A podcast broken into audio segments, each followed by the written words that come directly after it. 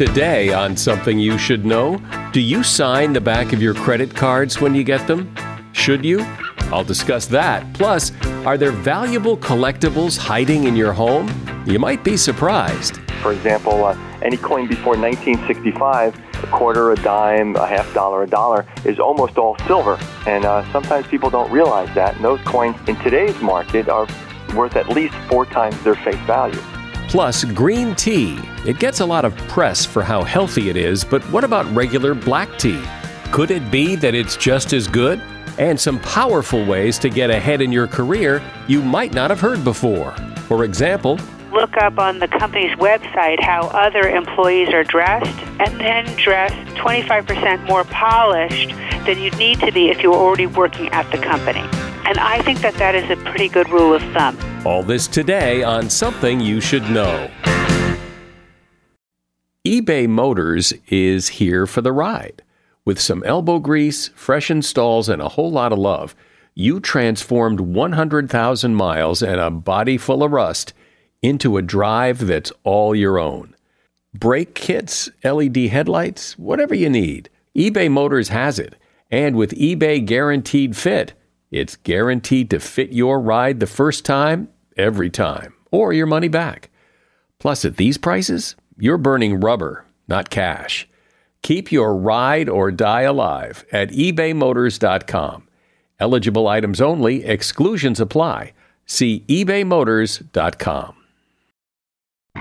Something you should know. Fascinating intel, the world's top experts, and practical advice you can use in your life. Today, Something You Should Know with Mike Carruthers.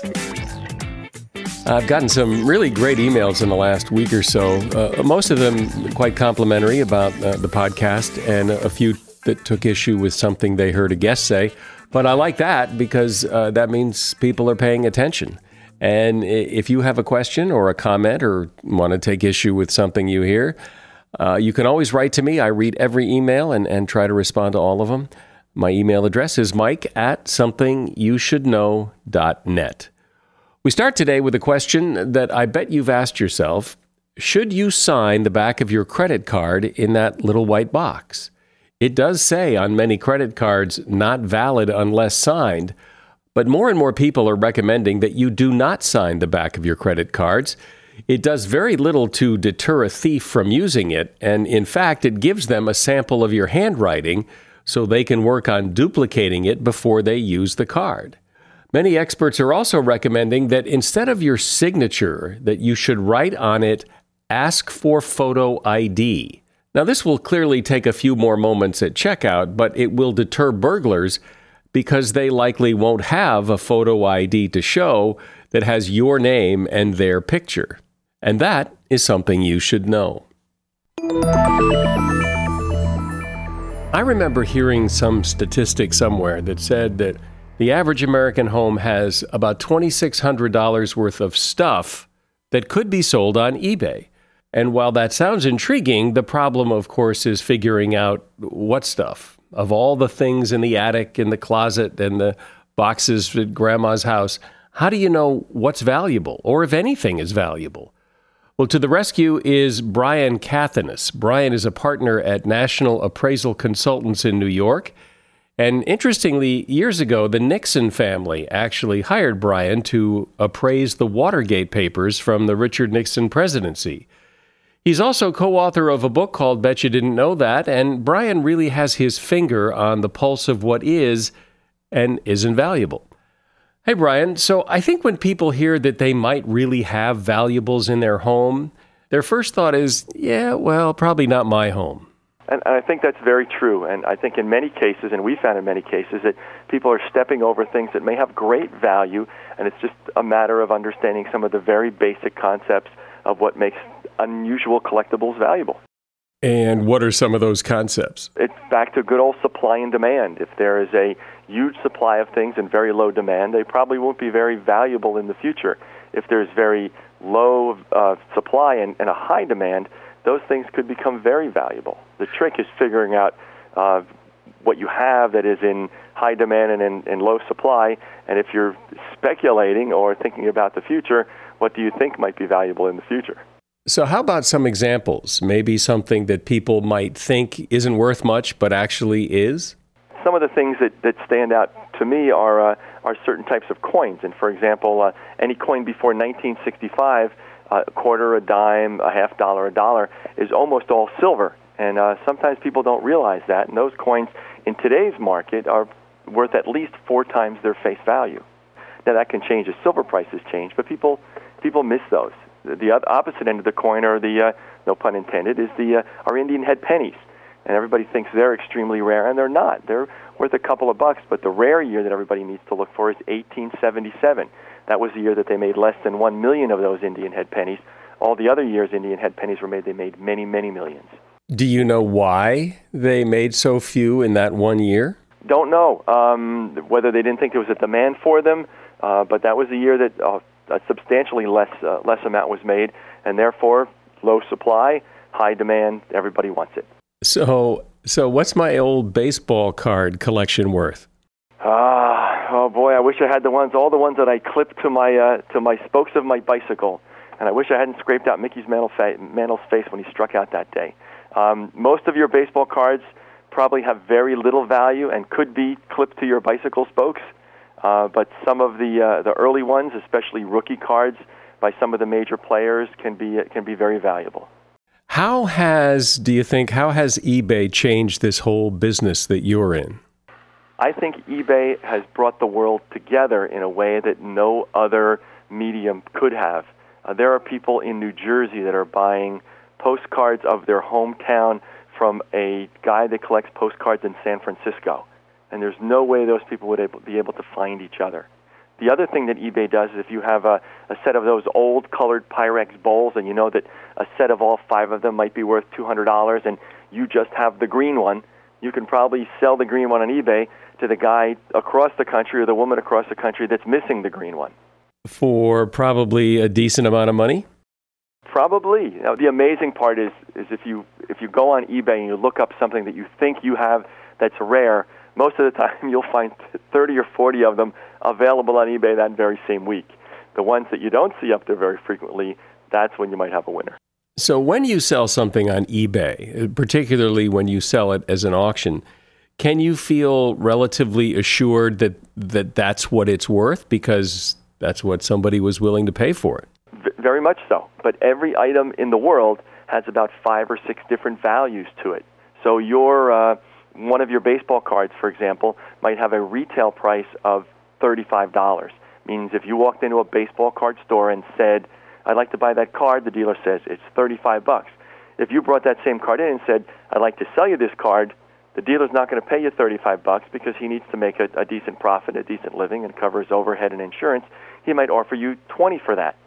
Now, if you had filed for bankruptcy and the sheriff said everything's going to get sold on Tuesday, you might get three dollars for that. So there's retail, there's wholesale, and there's liquidation value, and there's many other values related to appraising.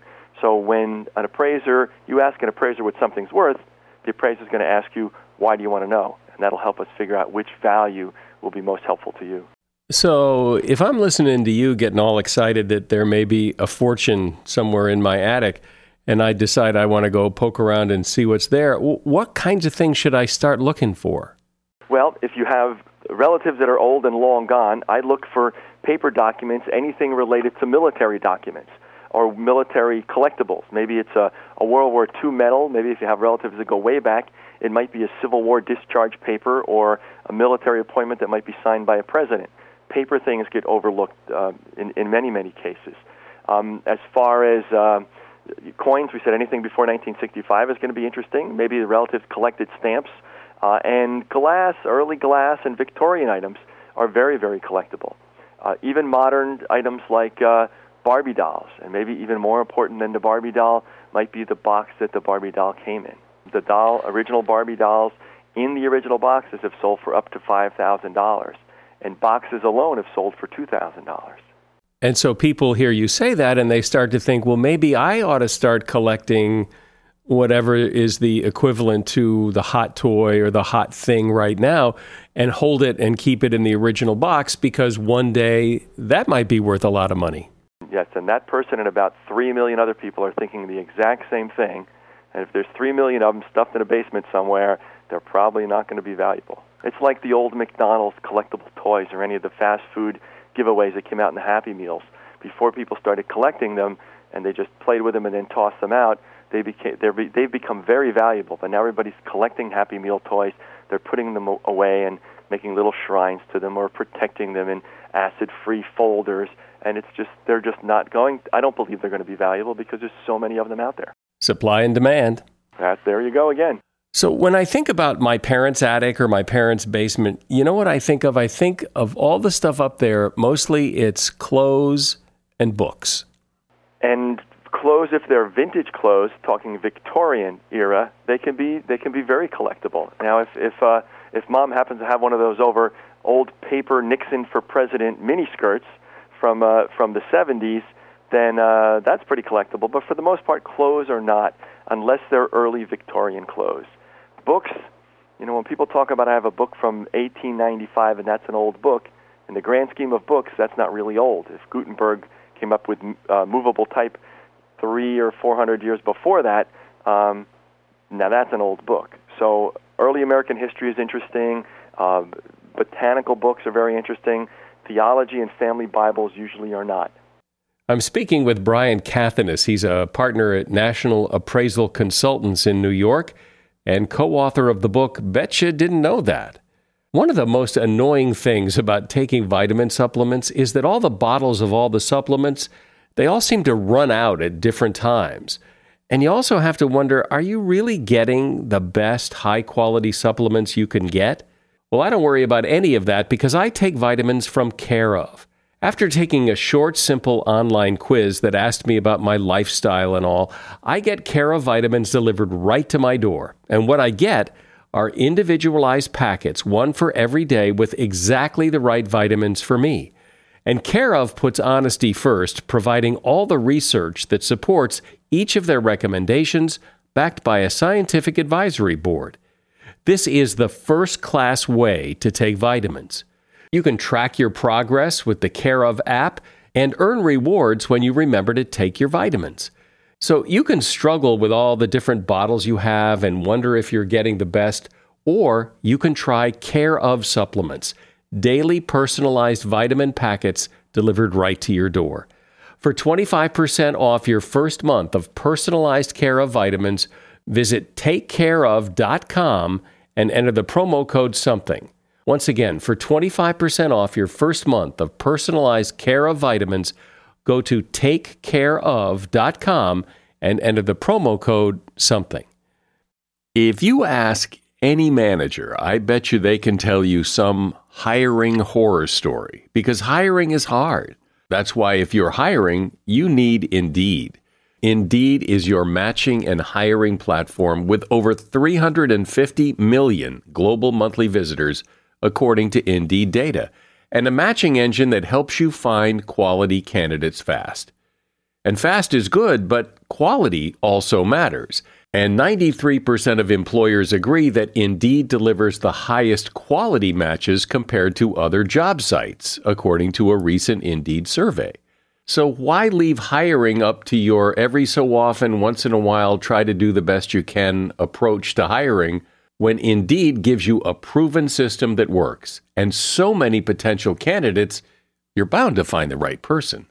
And listeners to this show will get a $75 sponsored job credit to get your job more visibility at indeed.com slash something.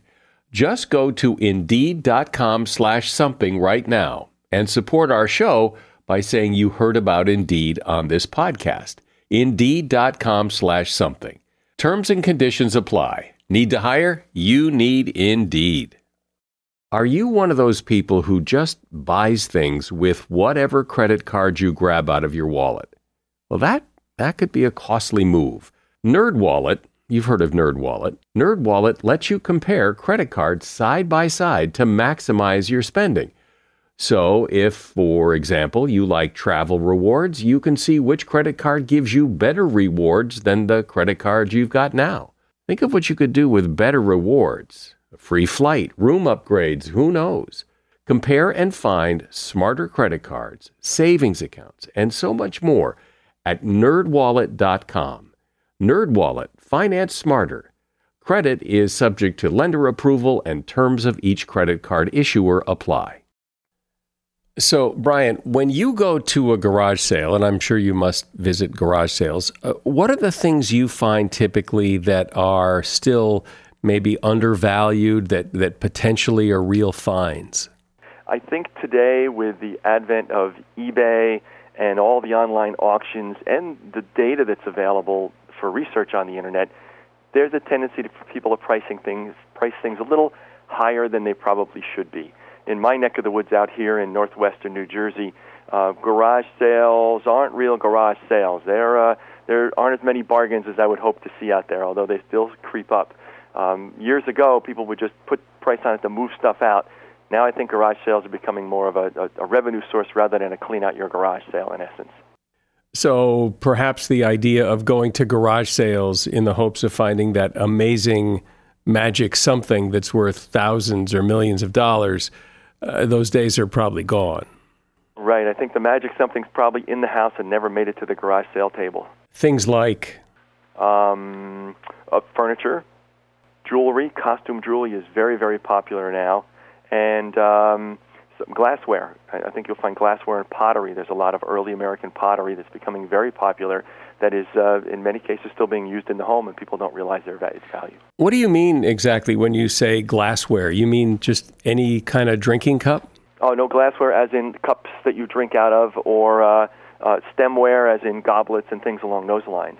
So uh, anything that would be kind of a clear glass. And remember, we're looking for uh, not pressed glass, which was a, a cheap and easy way to make glass, but we're looking for uh, for leaded crystal glass that was actually blown and carved. And the difference between that is pressed glass came out of a mold. You can usually see the seam or the mold mark, whereas uh, whereas blown glass is smooth all the way around, and usually it's cut on a special uh, sharp wheel. So the, the edges and the facets of, of a stem, a piece of stemware or a goblet or a bowl uh, are going to be sharp and very crisp. What about old glass bottles? Old glass bottles are very collectible. People would go digging through dumps for them, but now with all the concerns about what else is growing in the dump, people don't do that as much. But uh, collecting bottles is a, is a very, very popular uh, and, uh, and sometimes lucrative uh, field. Even mason jars, the old canning jars that uh, we remember people making jams and jellies in, is, are now becoming a little more collectible because everybody threw them out. They weren't collectible for the longest time. What about vinyl records? You know, old 33s, 45s, 78s. Uh, a lot of people have a lot of those laying around. So my sense is that, that vinyl records are not very valuable. Oh, there are a couple of good vinyl records. They haven't quite gotten there yet. 78s haven't caught on yet, with very few exceptions. And we're looking for, uh, you know, the the Butcher Beatle album, and then we're looking specifically for uh, for Bob Dylan's rare issue of uh, of the one that has Talkin' John Birch Blues on it. So there's a couple of albums out there that are special. The early, early uh, rock and roll, certainly early Elvis is very collectible, but a lot of vinyl records just aren't making it yet. Well, and I remember my dad had a bunch of old 78 records in the attic that everyone thought was going to be valuable. And when he passed away, we did some research, and, and they're not worth anything because everybody's dad had a bunch of old 78s, and they were all the same 78s. That's exactly right. Everybody's got uh, Bing Crosby and Enrico Caruso somewhere in the house, right? Which gets back to the supply and demand situation. If everybody has one, then none of them are valuable. Sure, that's right. And I think once somebody comes out with a price guide to 78 records and the rarest of the rare and has a big auction around them, then they can become very popular too. So uh, that might be worth hanging on to. Who knows? I would imagine uh, eBay helped to drive the price down because once eBay showed up, everybody could list all their 78s. And when everybody saw how many 78s there were, uh, the demand dried up and the price went down. And there's just so many out there. Once again, people go on there and go, wow, there's 40 other people that listing the exact same record here. So, since you've been doing this a while, uh, I bet you've come across some pretty interesting, unusual, and you know, perhaps pretty valuable finds. So, talk about some of those. Uh, well, actually, one of one of my most exciting finds, because one of my loves is manuscripts, is we did a uh, an appraisal, just an insurance appraisal for a local uh, uh, library, and they had a fifty thousand dollar copy of the Declaration of Independence sitting in the basement that they didn't even know they had. So that wasn't bad for a big old document leaning up against the boiler down in the basement. What made it worth that? Well, there are a variety of, of copies of the Declaration of Independence, and people like them because they're focused on American history, but depending upon who did the printing and when the printing was done determines their value. The most rare copy is what's called the Dunlap copy, and that was actually printed around July 4th, 1776. That's the one that you've heard about that was found behind a painting and sold for $8 million. Uh, later on, a guy named William Stone was asked by Congress to make a duplicate of the original Declaration of Independence, and he spritzed a little water on it and put a piece of tissue paper over it to lift some of the ink off, made a plate, and those stone copies, one sold for about a half a million dollars, uh, by done by a guy named William Stone. Later versions have gone for less, and uh, they shouldn't be confused with the uh, with the one that we can still buy in the gift shop at the local museum. What about autographs? I'm sure it depends on whose autograph you're talking about, but but a lot of people collect autographs. So what about what about the value there? Autographs are still incredibly popular from a variety of fields, whether it be historical documents like the signers of the Declaration of Independence, uh, the rarest being a guy named Button Gwinnett, who died shortly after signing the Declaration of Independence. He died in a duel, and all of his papers were burned up in a fire. So if you want Button Gwinnett's signature, you're probably going to have to pay about $100,000 for it and that's about the same price that you'll pay for an autograph of William Henry Harrison, who uh, who signed as president since he was only in office for 30 days. He died of pneumonia after uh, catching a cold, giving the longest inaugural speech in history. So, referring back to your supply and demand argument, uh, I would assume that dead people's autographs are worth more than living people's. Yes, they typically are and they're also harder to get after they're dead. Typically, the value of autographs go up after people pass away if they were in the public eye at one point, whether it be a, a celebrity like Elvis or a, or a historical person uh, or someone you know, known for uh, for her good work like Mother Teresa. So, what's the most valuable thing you've ever come across? Ooh, the um, the most valuable individual item probably would have to be. Um, a signature of Christopher Columbus, which is probably in the million dollar range. I have, uh, I don't remember exactly what year it was, but I, I have a, a, program from the New York Yankees old timers game from a long time ago that was signed by, you know, all of them uh, Roger Maris, Mickey Mantle, Yogi Berra, Clete Boyer, Whitey Ford, all those guys. I wonder what that's worth. Sounds like it's worth a bundle. Care to take a guess? Off the top of my head, it'd be hard to tell, and we usually don't rattle off numbers without seeing it or knowing something about it. But if it's in good shape, you, we're probably talking a couple of thousand dollars. Uh, and the neat part is, is you have a bit of American history that nobody else has. So I think the question a lot of people would have about this is because it's a pretty big undertaking to you know go over to mom and dad's house and go through all their stuff, or go up to your own attic and go through your own closets if there isn't much of a chance of finding anything. So so is there what I mean, what are the odds that that if you make the effort, it's going to pay off? I think the the word that I hear is people have about $3,000 worth of things in their house that they think are absolute junk. The the trick to that is is getting knowledgeable in each of those areas or asking the right questions before you toss things out. So if you have an idea of what you're looking for, you'll come across some things that'll be fine. You may not get a trip to Disney World out of the deal, but you'll probably do a whole lot better than if you just tossed it in the garbage. What about because I see some of them on the cover of your book, and I know when my dad passed away, we found a whole bunch of albums full of postage stamps. Somebody, I don't think he collected them, but maybe his father collected them. But it was a lot, a lot of postage stamps. Are they valuable? Stamps are collectible, but most of the stamps that we see are in the form of accumulations rather than real collections. An accumulation is some big box of old stamps that people tore off of envelopes and saved. A collection is usually well organized, is put together with thought, and, and you can think about when you were a kid how you collected baseball cards. Well, the way I collected stamps was I had ten dollars to spend. It took me a couple of months to come up with that ten bucks, either selling papers or doing chores in the neighborhood. And I went to a stamp show and every dealer said, son, buy one $10 stamp and you'll do okay in the future. Well, I had a choice of buying one $10 stamp or 50,000 other stamps for 10 bucks. I took the big bucket of stamps home. None of those are worth anything at all. If I had bought that $10 stamp, I would have been in much better shape.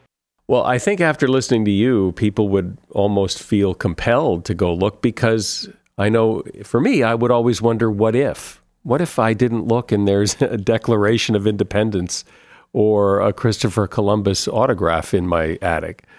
Brian Kathenes has been my guest. He is a partner at National Appraisal Consultants in New York and co author of the book Bet You Didn't Know That. There's a link to his book in the show notes. Thanks, Brian.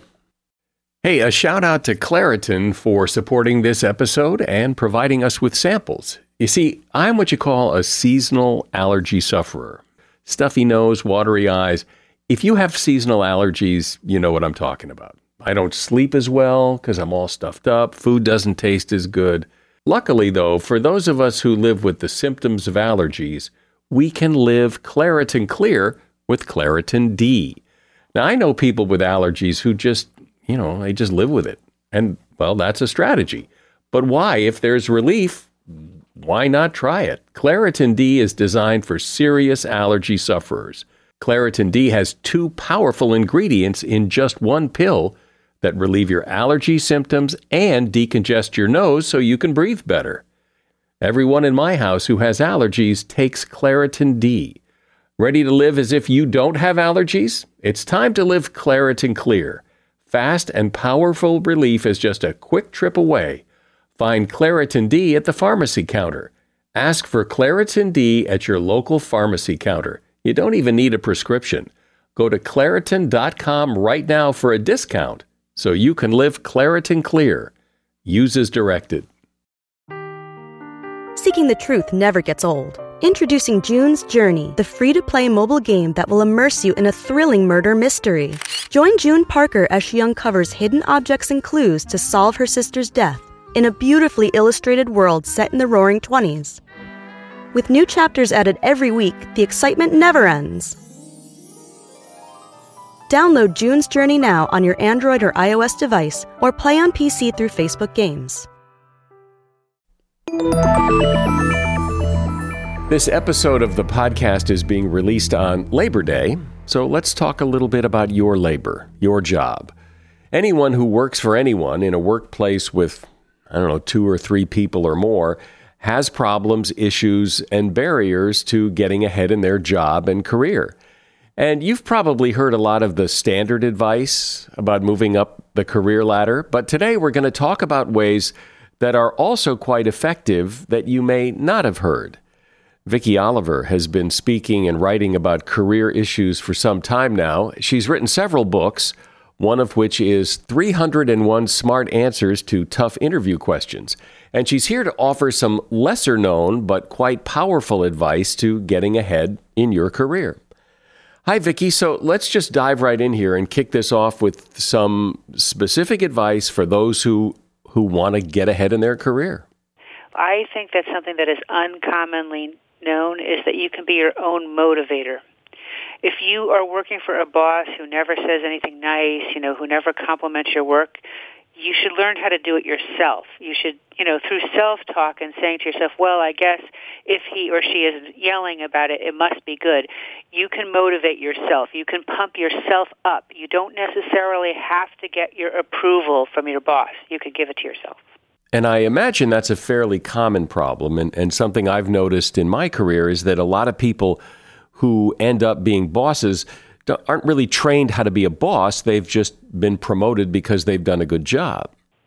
Right. A lot of times we are promoted uh, beyond the level of our competence, really, because you could be promoted for a task that you know how to do very, very well, but then let's say you're a coder, right? You're a coder and you know that task of coding, but then you get promoted into management, but you really haven't dealt with people.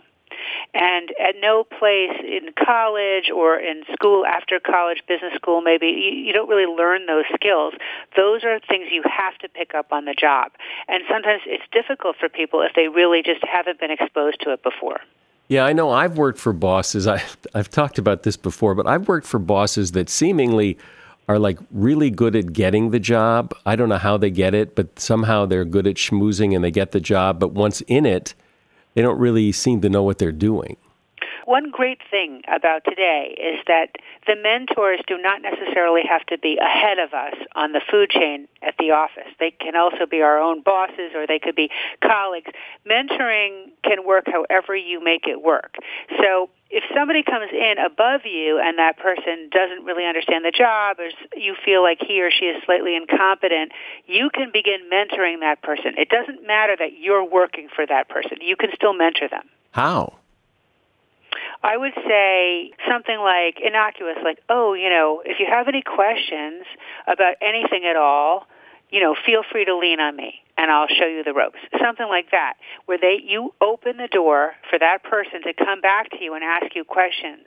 And it can be a great way of ingratiating yourself with a new boss and also getting ahead yourself eventually, uh, if they depend on you. Also, just in terms of getting work done, if you are the go-to person, you know, you should embrace that role. Like, don't be shy about it because then work will continue smoothly rather than facing a series of, of disruptions. What else? What What about um, dress? Because certainly uh, people have gotten much more casual in their dress, uh, maybe too casual sometimes. Right. But but it does seem that it, there is less emphasis on that, and yet people still notice. They do. I wrote a book called 301 Smart Answers to Tough Interview Questions, and in that book I advocated for, for getting the job to look up on the company's website how other employees are dressed and then dress 25% more polished than you'd need to be if you were already working at the company. And I think that that is a pretty good rule of thumb. Now that said, once you're working there, you know, let's say everybody, it depends on the culture. Let's say everybody's skateboarding in the office, they're very young, you know, they're very hip and dress doesn't seem to matter. I still think that dressing up a little bit can help you advance because when it comes to pitching clients um, or schmoozing clients, people will think of you if you are dressed right. If you're just dressed in shorts all day long, they're not going to think about you to send you out on those missions. And you know, there's been so much research about uh, how dress really does matter, and and there've been plenty of books written about it that that people do. Maybe they don't consciously notice, but your image is wrap. That's the wrapping paper of your image. It's your brand. You know, today each of us is our own individual brand. And that applies even if you are working at a company and you have five bosses. Like you are still your own brand. And within the company culture, you have to carve out your own brand. And I think it's a better ploy, really, to try to dress up a little bit even if you work in a casual workplace. Not too much because you don't want to be just completely, like you don't want to walk in in a three-piece suit if everybody else is wearing shorts. That's ridiculous. But I think you want to um, show that you're professional and that you can be counted on, especially when it comes to clients. You know, there have been all kinds of studies, for example, when people go into department stores, right? And if you're wearing shorts, let's say you're wearing shorts and Birkenstocks, it's a very hot day. I live and write in Manhattan. It's 95 degrees here right now. And a lot of people on the streets are wearing shorts. But if you walk into a department store wearing shorts, you're going to be ignored. And that's kind of similar. Like if you walk into work and you're just so cashed out, you're going to be ignored for the higher assignments.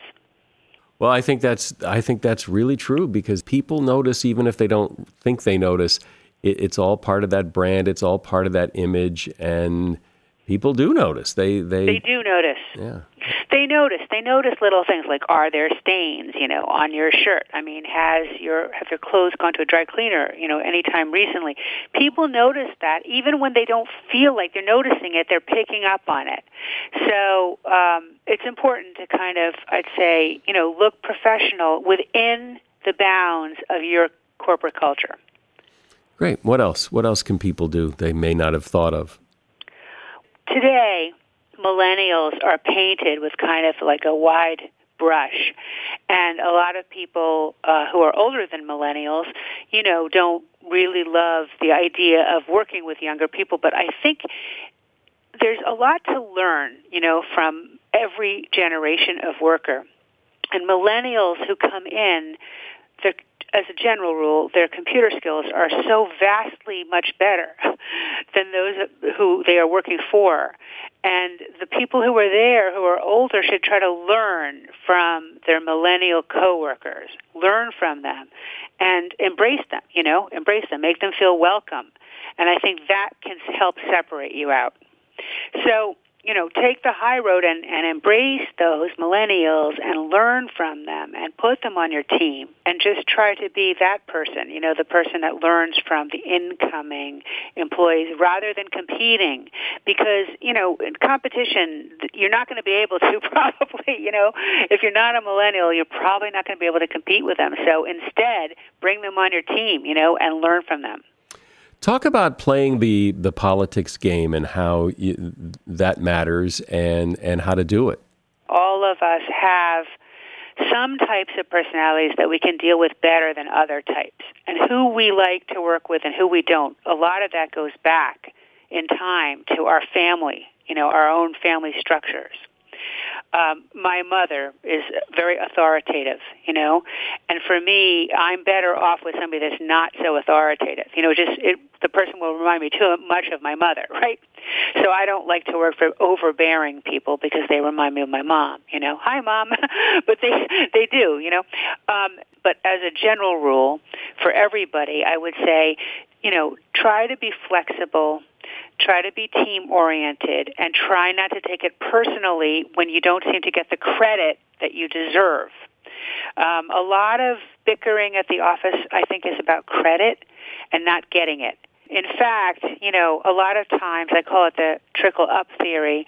Credit really trickles up.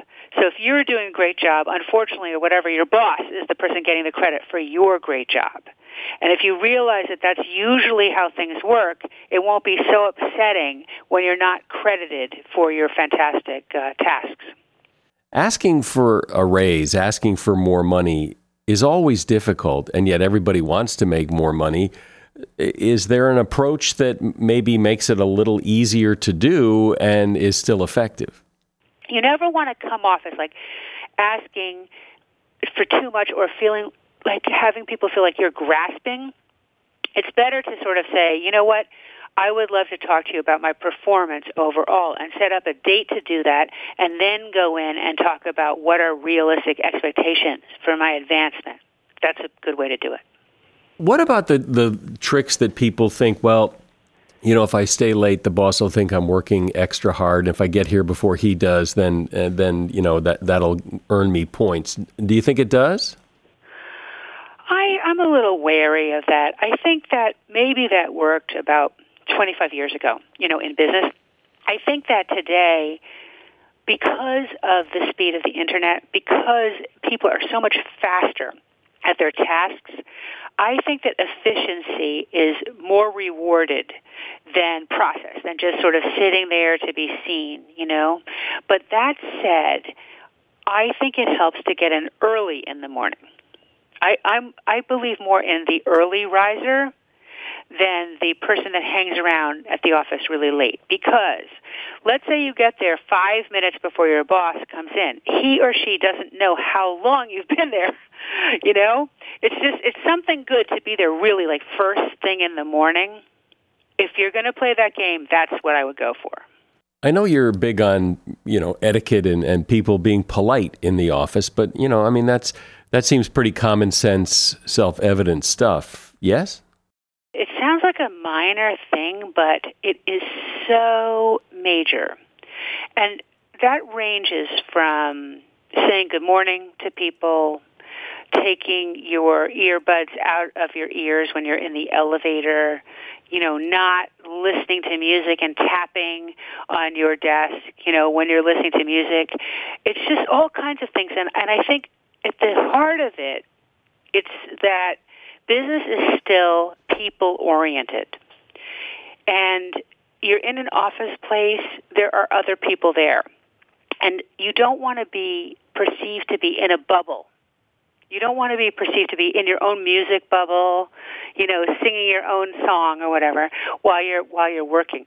You want to be a people person. And depending on who you are, that can be very very difficult, but certain easy things like saying good morning, looking at people, like just acknowledging them you know, or if you're a man, maybe letting a, a woman get on the elevator first. Now, there may be people who take issue with that, but I don't think you can go wrong with just following the ordinary, common uh, decorum tips and just having great business etiquette while you're there in the office. And by the way, it even applies when you leave because you cannot you can't talk about confidential company business. You might be in a bar, you know, a half a mile away from where it is you work, but you still cannot bring those company secrets out.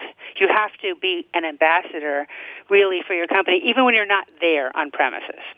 There's some pretty long standing advice or, or belief, anyway, that sucking up to the boss is, is not a good thing, that sucking up in general is not a good thing. Well, what do you think? When there's a new boss that comes in, I think a little sucking up is okay because new bosses sweep in and they have with them sweeping powers of change that they can enact if they so fit. So somebody comes in and he or she may have the license to bring on 20 new people and get rid of 15 people who are there you don't know probably how much power that person has unless you're privy to those secret meetings. I don't think you probably know. So you're working for somebody brand new. And I believe it's a good idea to try to ingratiate yourself with that person. Try to be the go-to person so that that person will come to you, you mentor that person, you show him or her the ropes, and then you become an indispensable person at your office. I remember talking, interviewing someone who had researched a lot of very successful business people. And he said that the one thing they all had in common to a person was that they all had mentors. Do, do you think that's important?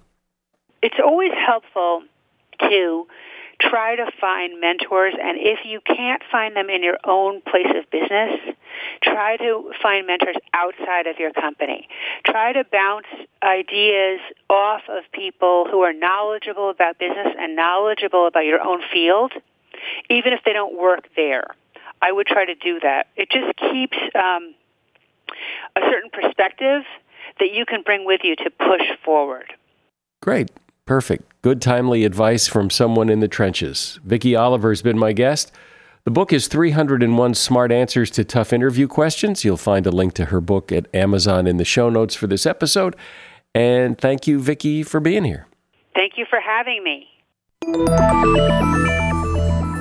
Everyone talks about how great green tea is for your health. But what about plain old ordinary black tea? Isn't that good for you? Well, it turns out black tea is no lightweight. In fact, it's been shown to help fight bad breath and tooth decay, protect your heart, reduce stress, and even help you lose weight. Just like green tea, black tea is also packed with immune boosting antioxidants. Both green and black tea are really good for you, and they even come from the same plant, but it does seem that green tea gets more of the positive press. But that's mainly because it's used more in a lot of the research that's done on the health benefits of tea. And that is something you should know.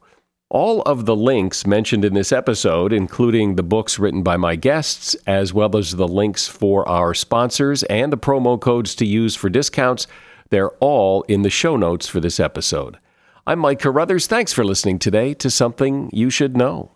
The Bigger Pockets portfolio of podcasts are worthy of your investment. We're having a real conversation as real real estate investors. New episodes available every day. It's important to buy where it makes money and not necessarily where you want to travel to. Bigger Pockets, On the Market, Rookie Real Estate, or Money Podcast. The purpose of flipping is to create more cash so then you can reinvest into other types of properties. The Bigger Pockets Podcast on YouTube or wherever you listen.